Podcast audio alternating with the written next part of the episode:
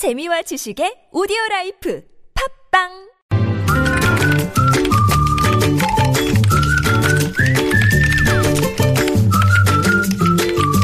뉴스보다 재밌고 뉴스보다 뜨거운 무적의 댓글을 전해주시는 분입니다. 시사 칼럼니스트 이승원 씨 모셨습니다. 어서 오세요. 안녕하세요. 자, 첫 소식은요.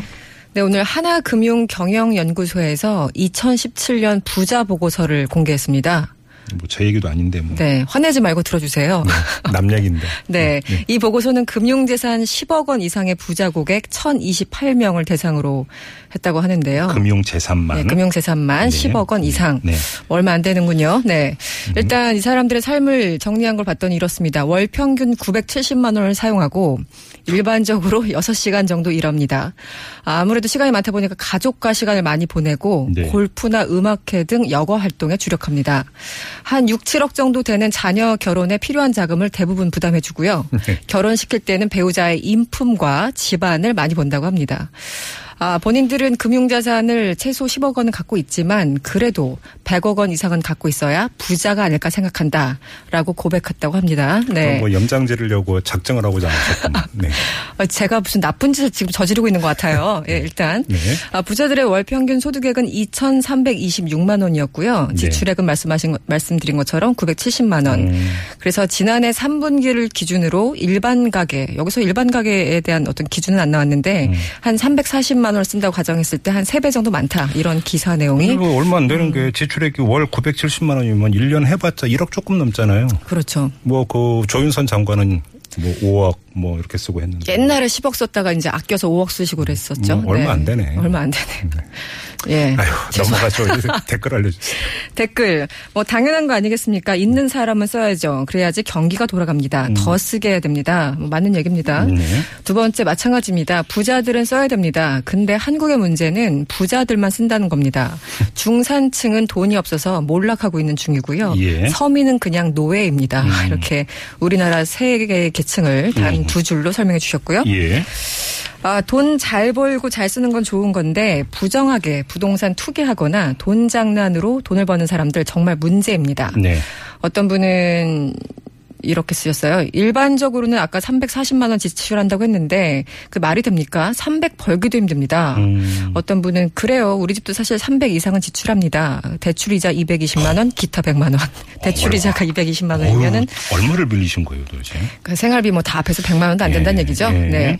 4인 가족 건보료와 보험료 그리고 전기세와 수도세, 가스비, 학비, 교통비, 주거비만 해도 돈이 얼마나 얼마나 많이 나오는데요. 네.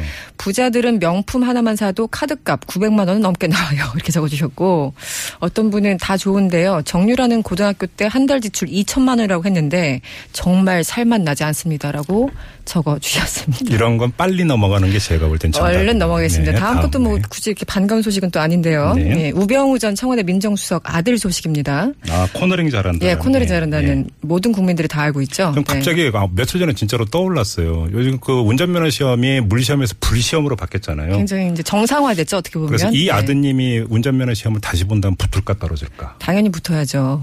코너링이 좋았는데 우리는 일단 그렇게 믿어주는 것으로. 아니 그때 이제 T자는 얘기가 없었거든. 아, 그랬나요? 네. 네. 음. 궁금하네요, 갑자기 네, 저도. 네, 네. 네. 그 당시에 이 코너링 역대급 발언을 했던 사람이 바로 백승석 경입니다. 네. 음. 오늘 박영수 특별검사팀에 출석을 해서 이제 꽃보직 특혜 관련해서 조사를 받았습니다. 네. 물론 이제 참고인 신분이고요.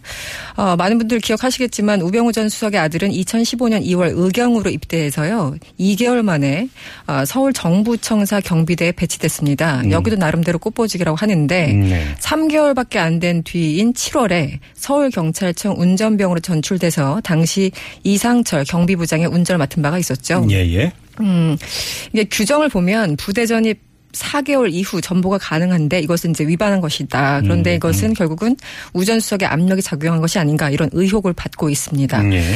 어, 어쨌든 백경이 지난해 10월에 그 국정감사에서 코너링 발언을 하면서 많은 사람들을 정말 뜨악하게 했던 기억 지금도 생생하게 기억나고 있습니다. 네. 자, 댓글 어떻게 들렸어요?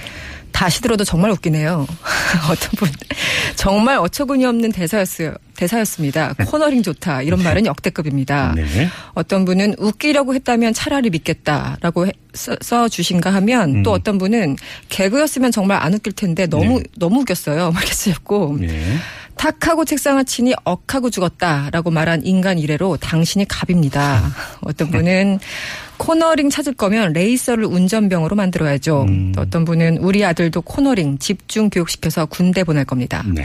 어떤 분은 나는 빙상 국가대표라도 되는 줄 알았어요. 그리고 어떤 분은 또 조만간에 코너링 학원 우후죽순 생기겠어요. 네. 라고 쓰셨고요. 예. 마지막 당신 인생 코너링이 더 탁월합니다. 어, 오, 이렇게 써주셨습니다. 오, 이 비유가 좋은데요. 네. 앞으로 이들의 인생이 또 어떻게 될지 조금 더 지켜봐야 되겠죠. 네, 인생 코너링. 음, 네. 뭐 인생 유턴한다 뭐 이런 표현도 있었는데요. 네. 그게 그런 것 같습니다.